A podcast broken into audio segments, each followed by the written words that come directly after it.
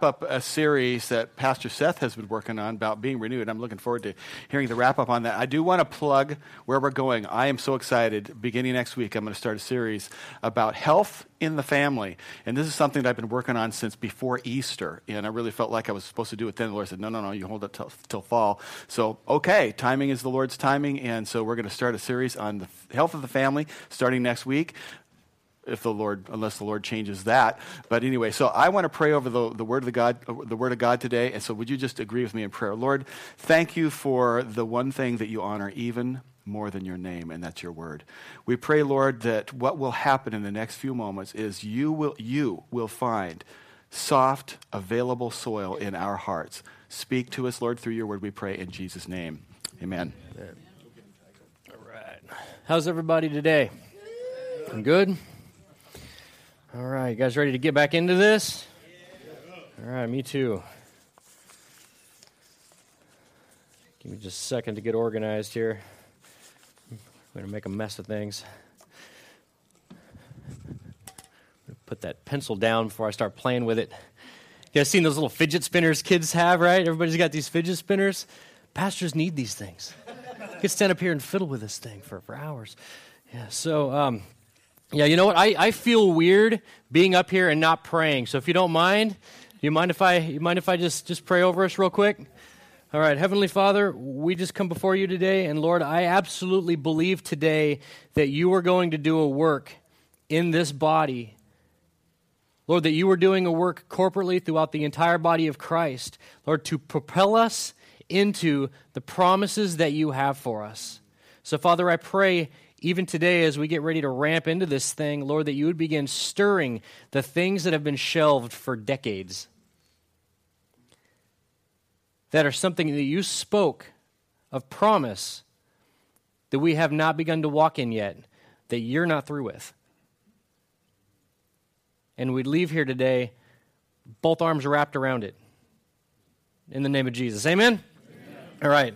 So, um, I shared a story with you guys probably a month, maybe two months ago, about a woman that Angie and I had met that had been downtown uh, in a city around here, and uh, she'd been to, at a restaurant with a friend. She came out of the restaurant and she was assaulted by somebody who didn't like the color of her skin.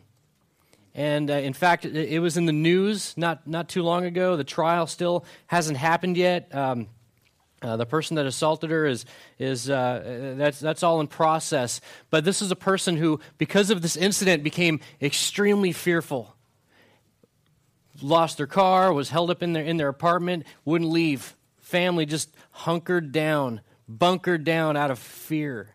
And we hadn't spoken with this woman in, in probably a couple of months. And uh, we had the, I had the opportunity just a few days ago to speak with her. And it was so amazing to see how, as she's been walking with the Lord and allowing the Lord to stir hope in her heart and in her soul again, she's starting to come out and she's starting to dream again about the things that the Lord eh, has been speaking to her. And she has a desire to, to be a nurse and to get out and to, and to serve people who have, who have cancer and this, this dream is starting to well up in her soul. And it just put a big smile on my face. There's another guy I met, I, I may have shared with you, who I met at a Starbucks um, maybe six, eight months ago. I was at a Starbucks and, and I started talking to this gentleman.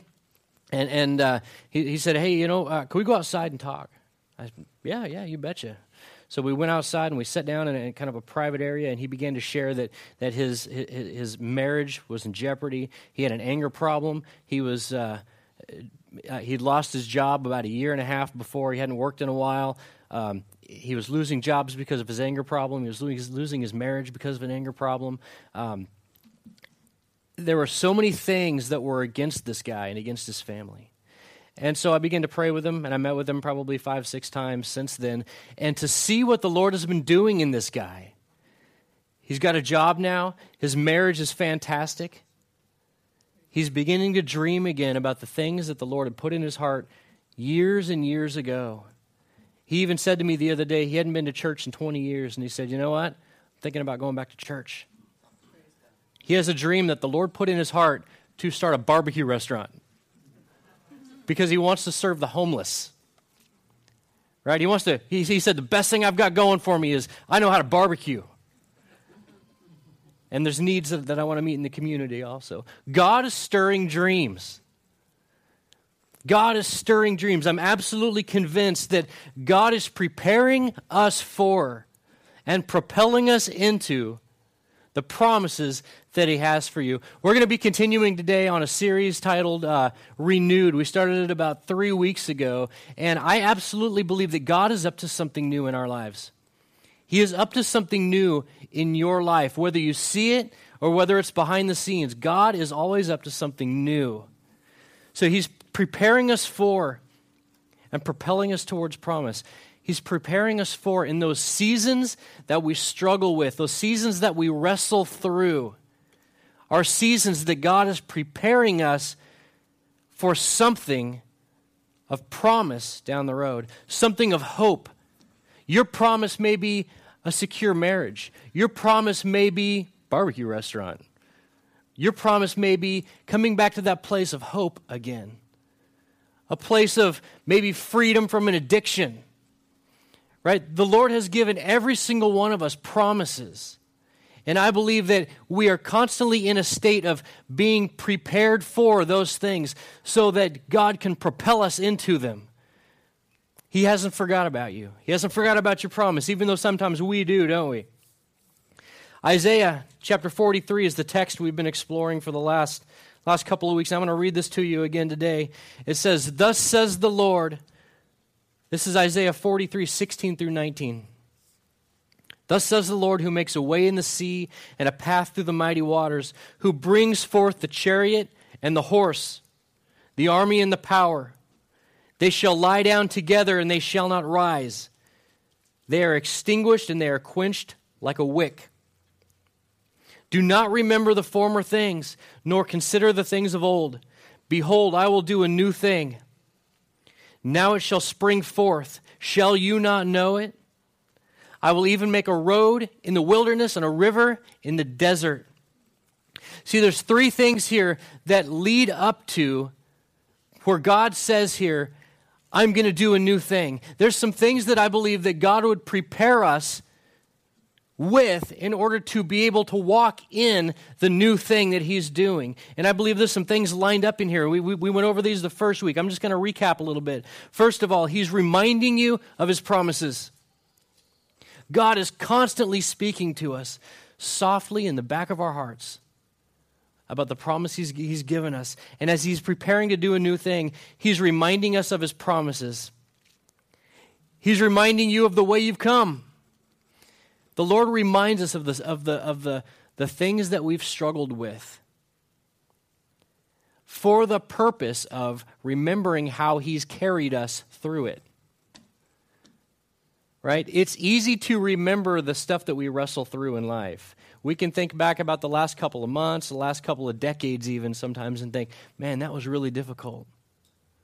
But the thing is, the Lord would have us remember those things so that we can weed through it and remember what he did during that time. Right? We've got to remember what he did during that time to carry us through. Where we were struggling and, and somehow the bill got paid. We didn't know how it would. Somehow there was something miraculous that happened where God's hand was involved. And the Lord wants us to remember those things.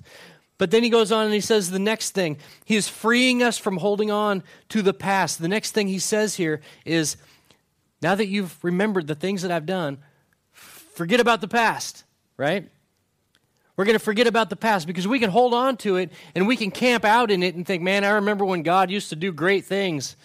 God used to really do amazing things. But He would say to us, we got to get past that now because I'm going to do a new thing, right? He wants us to get to the place where we're, we're free of past failures, we're, we're, free of unforgiveness.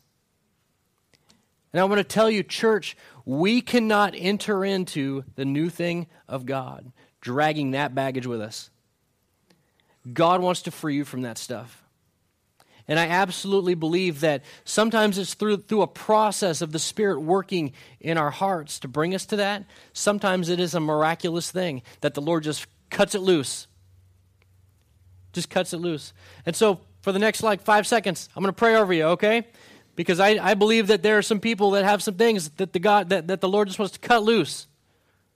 Anybody want some of that?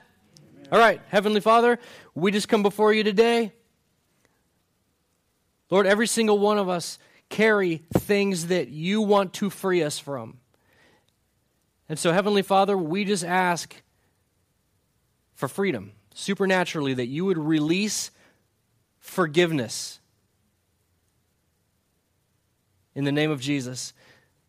Lord, that where the enemy would want to hold us back by past failure, Lord, your word says that there is no condemnation for those who are in Christ Jesus. So, Lord, we just ask supernaturally now that you'd bring freedom from the condemning spirit that hell would bring that would hold someone in this body back from your promises. In the name of Jesus, if you, if you agree with that, amen? amen? Amen. All right. So, three things. He's reminding you of his promises. He's reminding you of the way you've come, and he's saying we need to be free from it, and he's delivering us from these things. And in Isaiah 43, that takes us up to a line where, where God says, I'm going to do a new thing. Right? He, this is the preparation time to get into this new thing that God's doing. See, when we begin to catch these things, this puts us at the starting line. Right? Last week we talked about uh, Joshua chapter 1 we started off in Joshua chapter 1. Gonna, let me read over this uh, with you real quick. This is just some select passages. Chapter 1, 1 and 2, 9 through 11. It says, After the death of Moses, the servant of the Lord, the Lord said to Joshua, the son of Nun, Moses' assistant, Moses, my servant, is dead. Now therefore arise and go over this Jordan, you and all this people into the land I am giving them to the people of Israel. Don't be frightened, don't be dismayed. For the Lord your God is with you wherever you go. Verse 10 And Joshua commanded the officers of the people, pass through the midst of the camp, and command the people, prepare your provisions, for within three days you are to pass over this Jordan to go and take possession of the land the Lord your God is giving you to possess what's, what's really neat about this to me is they've been in the desert wandering for 40 years. And they come to this place where on the other side of a river is the promise they've been hearing about for decades. And they're right on the other side of it. And God tells them, tell the people they have three days. We're not camping out here. We're not getting comfortable. We're going in in three days. Get ready for it. Get ready for it. So when we catch this, we get on the starting line, we get to this place where, where we can believe in the promises of God. And it says in Isaiah that when we come to this new thing, it's going to spring forth. It's going to spring forth, and that's what's happening here with Joshua and the Israelites. He's saying, It's going to spring forth. I'm going to do a new thing. We're going into the promised land. Get ready. It's springing. It's happening. Right? And then last week we talked about how, how God told the Israelites there to go and to possess their promise. And possessing, that word possess, doesn't mean what you think it means. Right? This word possess that he, that he says here, yarash, the word literally means to take it by force. So the promise that God had for them wasn't just wrapped up with a bow on it, neatly packaged, where God said, Here, in three days, I'm just going to give you this present. It's going to be super awesome. You wouldn't have to do anything for it. Here it is, right? He laid it out for him, but he said, No, you're going to have to own this. You're going to have to grab a hold of this, and it's going to be kicking and screaming. And you're going to take, the, take a hold of that thing, and you're, and you're going to, by the time this is done, there's going to be something of ownership in this right? You're going to invest something into this, right? And so, so the Lord would tell us the same thing that, behold, I'm doing a new thing. It's going to spring forth, but are you ready to fight for it?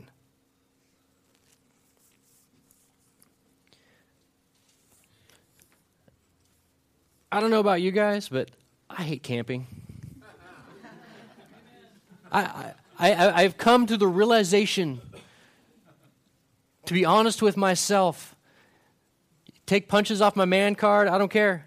And if you were honest with yourself, you hate camping too. In fact, I was talking to a friend last night, came over for dinner. We're sitting on the couch talking, and he was talking about how he had just been camping uh, with, with a guy he worked with, and they were all excited about going camping. But when he got home after two days, he was so excited just to be home and in his own bed.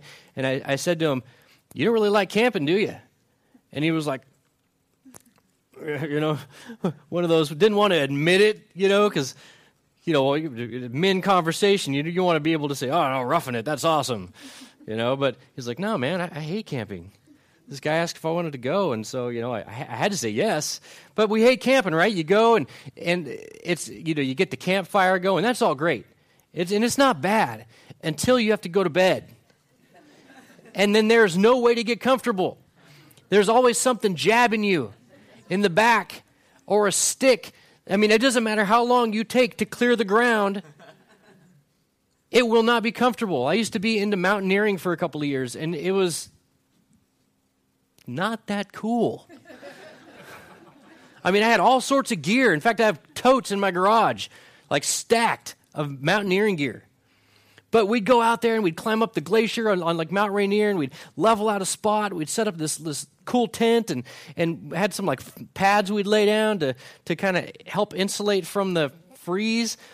And it, it was great until we got into bed. And every 45 minutes, if I slept on my back, back of my legs, my back would start freezing. And so, like a waffle, flop over. 45 minutes. It was 45 minutes on all night long. Wake up the next morning, the entire day, you're exhausted. It was no fun. It's no fun at all. I have pictures, and I can look at the pictures and think, wow, that was, that was a time. look at that. I look so cool on the side of that ice thing. Nice. But man, it, it, it gets uncomfortable. We can become uncomfortable camping out in the wilderness of our soul. The Israelites were at this place where they were three days before entering into their promise. And God told them, Don't stay here, we're going in. But we can become comfortable in those seasons, those seasons where our promise is just on the other side. We come out of this, this time of you know, sometimes we call it valley times, right? Times where life is a little bit rough. Times where things are, are difficult. Maybe there was a loss of a job or a, something happened in your family, or th- things that take us to a place that rattle our faith, things that, that shake us to the core sometimes, things that challenge us in our walk with Jesus. The Lord would lead us through those things to a place of our promise of something new and of new life is right on the other side, but sometimes we spend so much time in that season of, of wilderness that we become comfortable. We nestle ourselves down into it, and sometimes we can have a tendency to think, you know what? I'm tired. But we get comfortable. And we recognize, you know what? This, this doesn't look anything like abundant life. There's no promise in this, but you know what? At least I'm safe right now. At least the, the turbulence is over. And I'm nestled down and, I, and, I'm, and I'm comfortable, right? We can make a home in seasons of no vision, right? We can get to the place where we have no vision for the, for the future. And we can snuggle down in it. Seasons of bitterness, seasons of unforgiveness, seasons of discouragement See, Israel was in the desert, in the wilderness, wandering for 40 years, right? And there was a reason God did not let them settle down. They were constantly moving. That's why it says they wandered. He didn't let them settle down because he knew they would get comfortable. God doesn't want us to get comfortable with that place. He wants to use that place. Now, let me, let me tell you this. I'll preface this by saying the rough stuff that happens in life is not stuff that God brings, it's stuff that life brings. I hear often, well, it's happening for a reason. Yeah, it's happening because we live in a broken world. Yeah, but God promises that He's going to carry us through it. Right? There's a promise on the other side of it. God doesn't want us to nestle down in that season and make it home. He has abundant life for you. But He will use that season to prepare you for propelling you into your promise.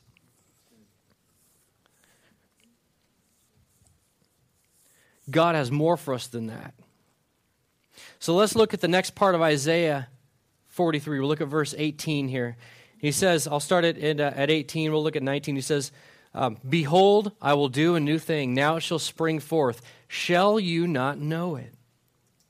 Shall you not know it? Here's where God is talking to Judah, the kingdom of Judah, through the prophet Isaiah. And this word that he's given them, he's, he's inviting them to be part of it. Shall you not know it? Won't you be part of the new thing I'm doing? Is what God says to Judah. See, what's happening? We talked the first week um, about King Hezekiah and Judah had been, had been uh, essentially idol worshippers for probably some 200 years under the rulership of evil kingship. And the Lord sent Hezekiah, a godly king,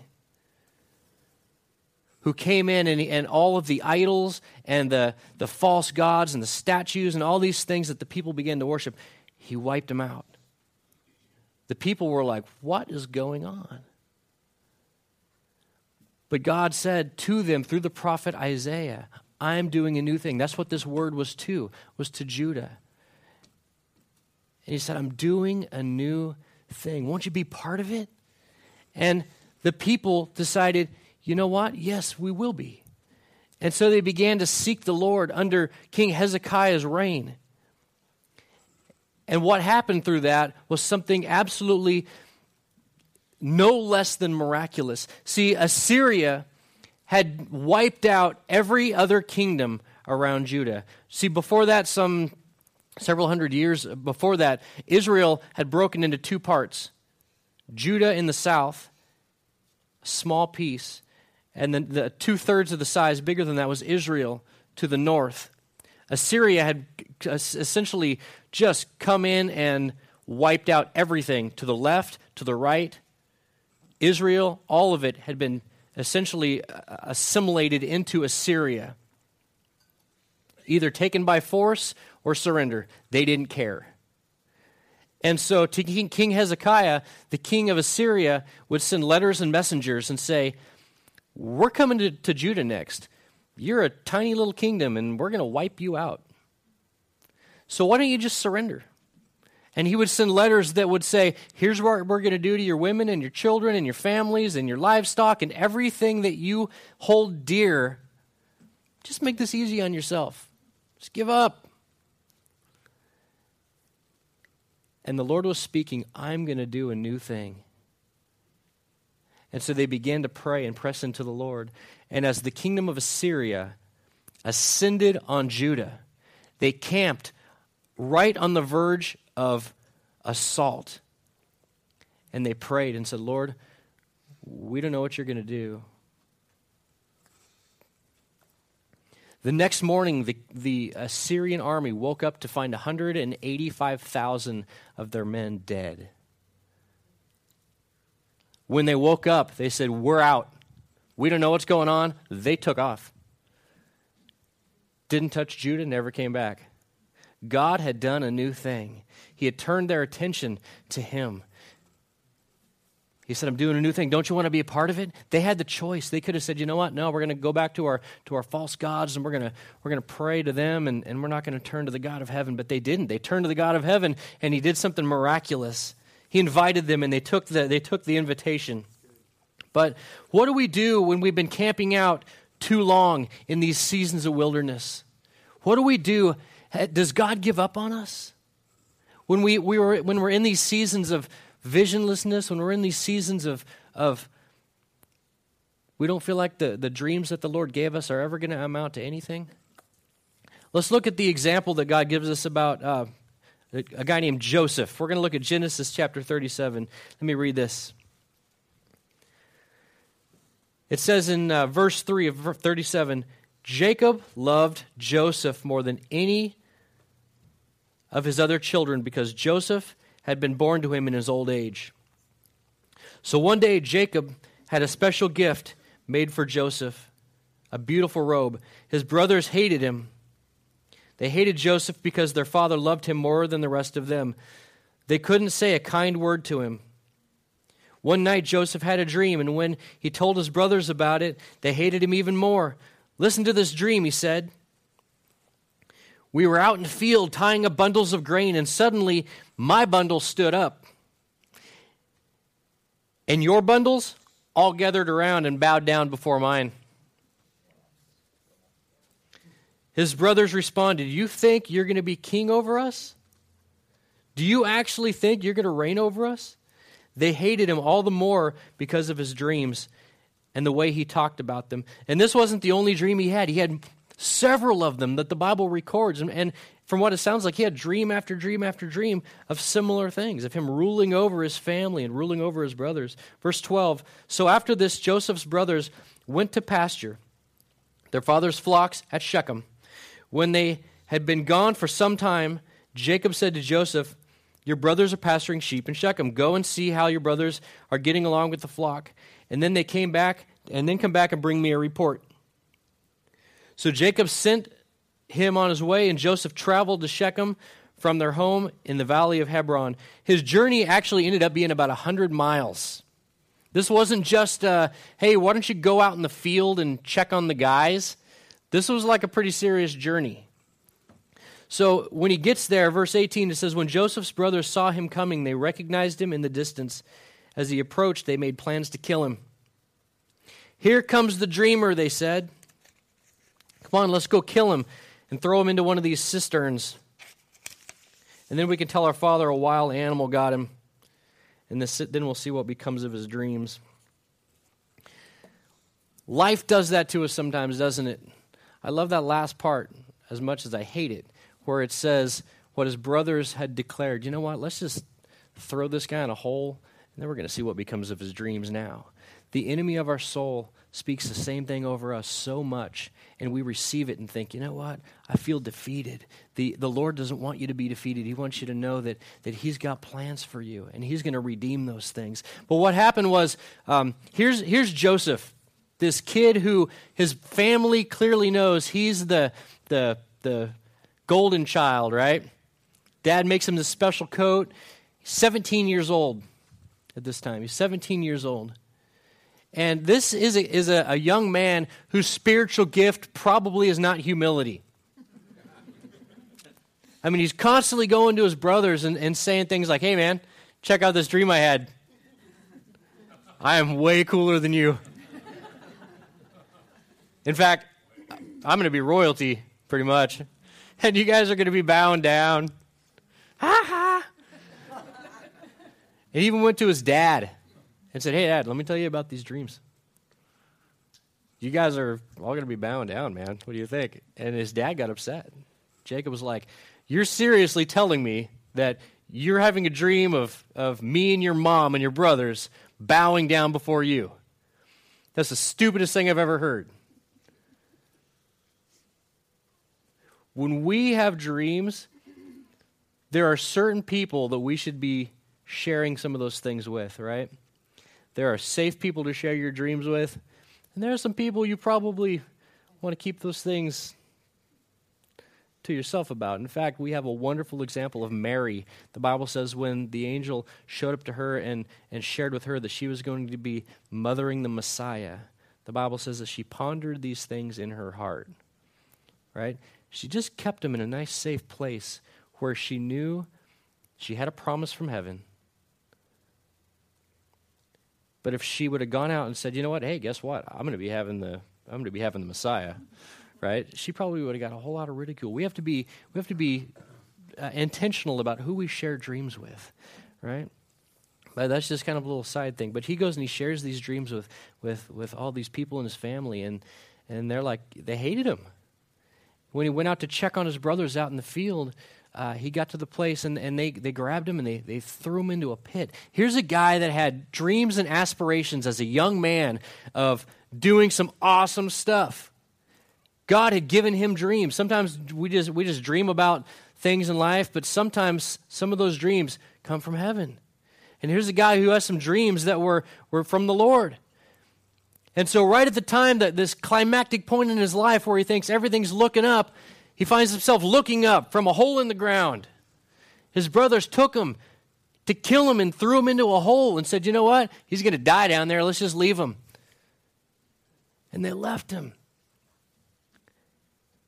I imagine this guy's dreams were probably on edge a little bit now. It just so happened that slave traders came by, found him in a hole, pulled him out, shackled this guy up, probably abused him along the way, took him into Egypt, sold him into slavery to Potiphar, a guy that was on, on the Pharaoh's payroll. He's tending to his home.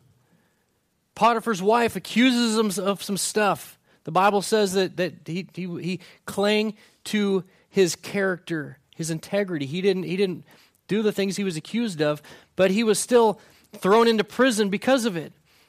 If you're thrown into prison, something like that, that was a death sentence. That wasn't just, hey, you know what, six months in jail, six months in the county, and you'll be out. This was, you're probably never going to be seen again.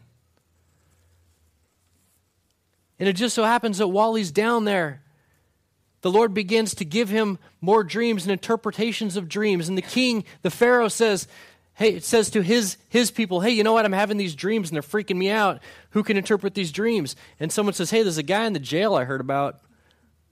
He's been there for a while, but maybe he's interpreted some dreams. We've, we've heard about something like this. So he comes up to the Pharaoh and he interprets these guys, this guy's dreams.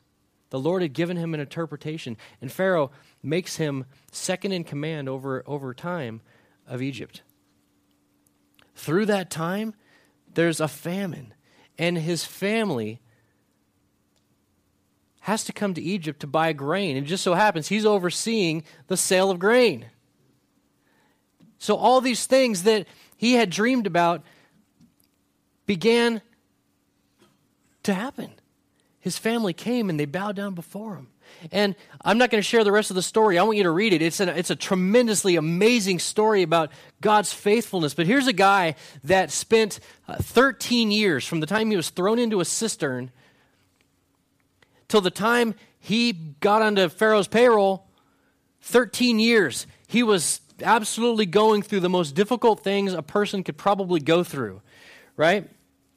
It was from this perspective that through a near death experience, through slavery, through life threatening accusations, a death sentence, that finally God brought him into the dream that he had given him.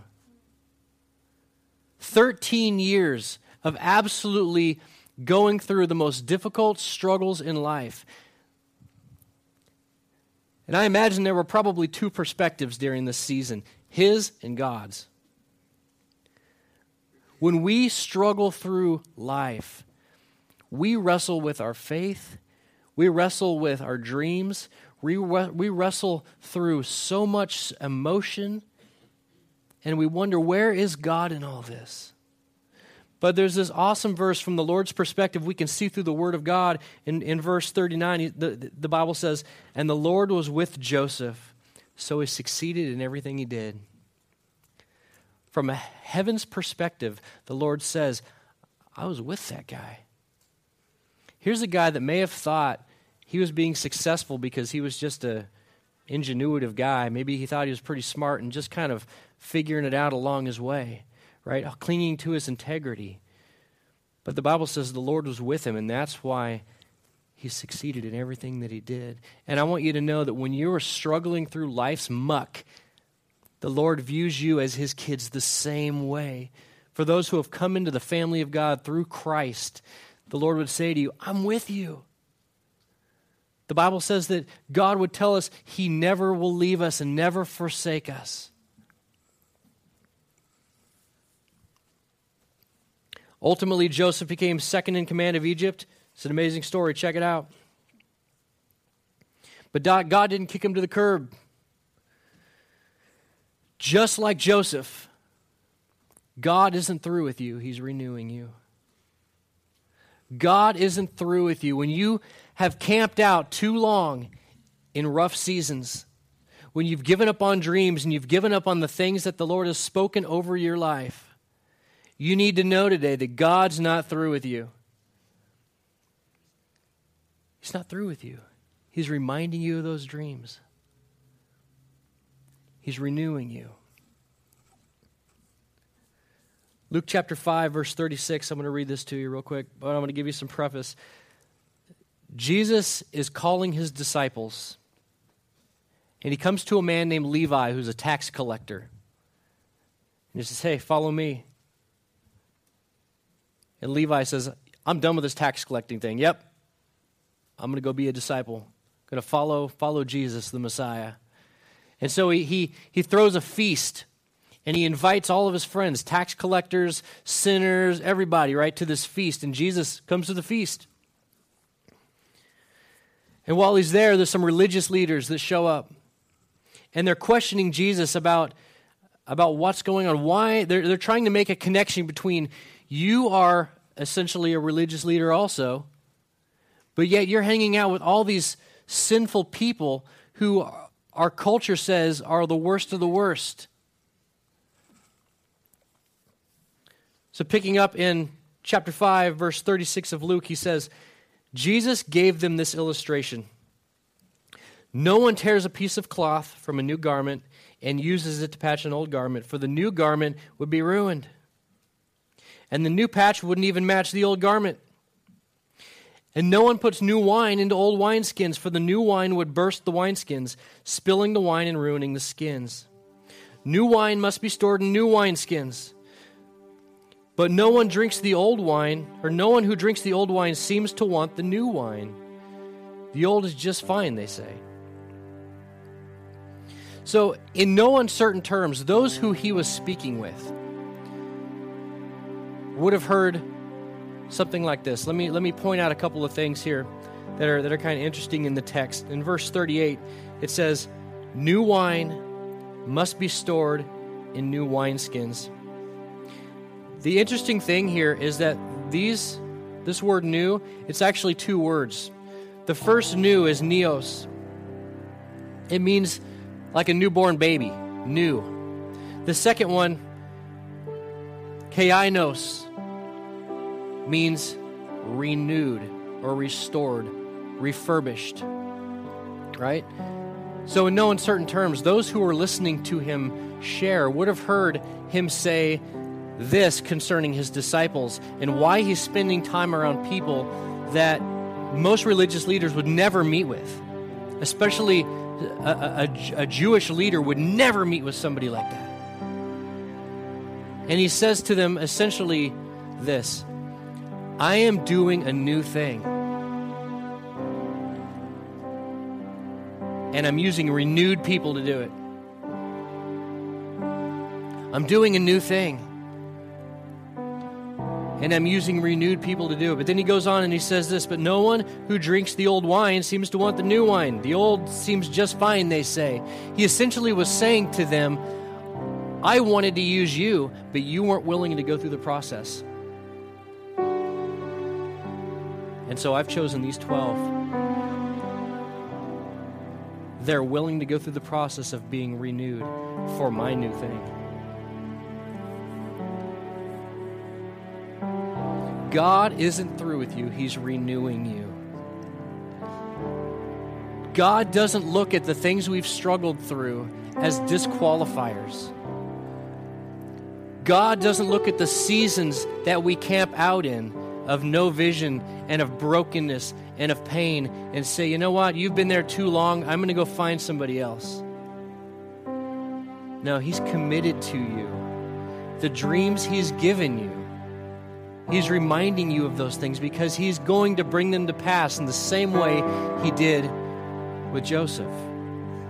But here's the cool thing about renewing a wineskin Essentially, the way that they would renew a wineskin is they would take this, this bladder that had been dried out, hadn't been used in a while.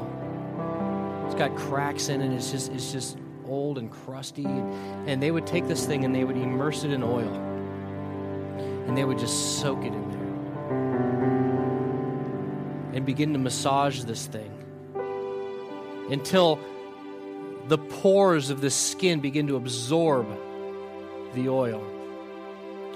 And then as it began to be, become pliable, they'd begin to stretch it and put a little bit of pressure on it. And these are the things that the Lord would do to us as we would come out of seasons of brokenness and bitterness. that the Lord would anoint you with the oil of heaven, with the Holy Spirit. He would begin to permeate your soul. And He'd begin to soak into these areas where we're angry, where we're hurt, where we're feeling no vision, where we're feeling like our dreams are lost. And He'd begin to come in there during that time, preparing you for your promise. And He'd massage those areas and, and, and, and breathe life and refreshing over those areas. And then as you begin to soak in the things of life that the Holy Spirit is breathing into you, new life into your soul, He'd begin to stretch us. And we're going to feel it. It pulls a little bit, right? He comes in there and He begins just to stretch and work so that we begin to take the shape that He needs us to be to facilitate the promise that He has for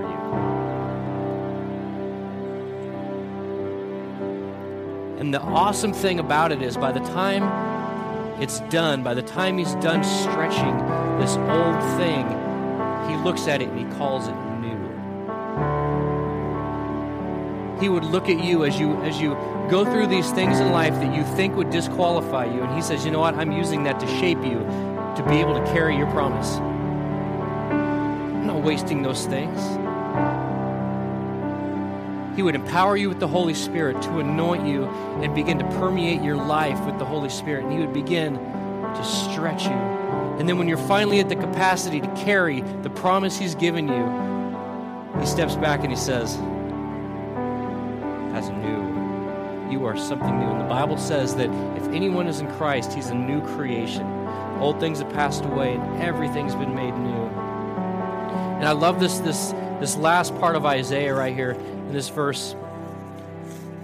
For those who are willing to go through the process of allowing the Lord to stretch us and shape us so that we can be part of the new thing He's doing, He says this I will even make a road in the wilderness and a river in the desert. He will absolutely do the impossible in your circumstances. Absolutely do the impossible in your circumstances. Let me pray over you.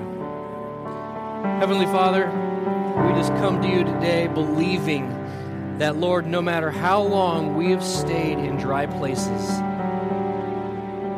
you are able to do all things. Lord, to carry us through those seasons because regardless of whether or not we feel it or not, you are up to something new in our lives. Lord, you are preparing us for and propelling us into your promises. So, Lord, now I pray that as we go out of this place, Lord, that we would be willing to submit our hearts to the process of allowing you back in to permeate all that we are, to stretch us gently, Lord, to work us to the place where we can now carry the promises of God, the newness of life, abundant life, hope again, vision again, freedom again, life again.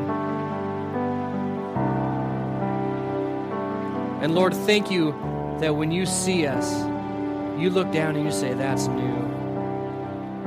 Lord, that we are new in you. If there's anybody here today that, that you've never experienced the newness that comes from a relationship with the living God through Christ Jesus, I want to invite you today. The Bible says that if anyone is in Christ, he's a new creation, and God would want to give you the opportunity today to be new, to be forgiven to be able to wake up tomorrow and be absolutely fresh and free of the bondage of today. If that's you today and you say, you know what, I, I want to know God, I want to be forgiven, I want to come into that relationship with Him, would you just slip a hand up so I can see you? I see you over there. Anybody else? I see you there. Anybody else? I see you there. I see you over there. you need to know that your sins are forgiven today. You are new as of right now. The Lord would speak life over you and say, Welcome to the family. You're forgiven.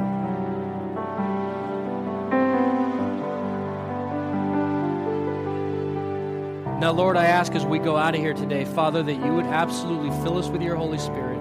And Lord, that you would you would give us a reminder daily, Lord, of your vision, of your future, of your promise, Lord Jesus, so that we can look towards it, God, that we would not be the same tomorrow as we are today. Lord, thank you for life.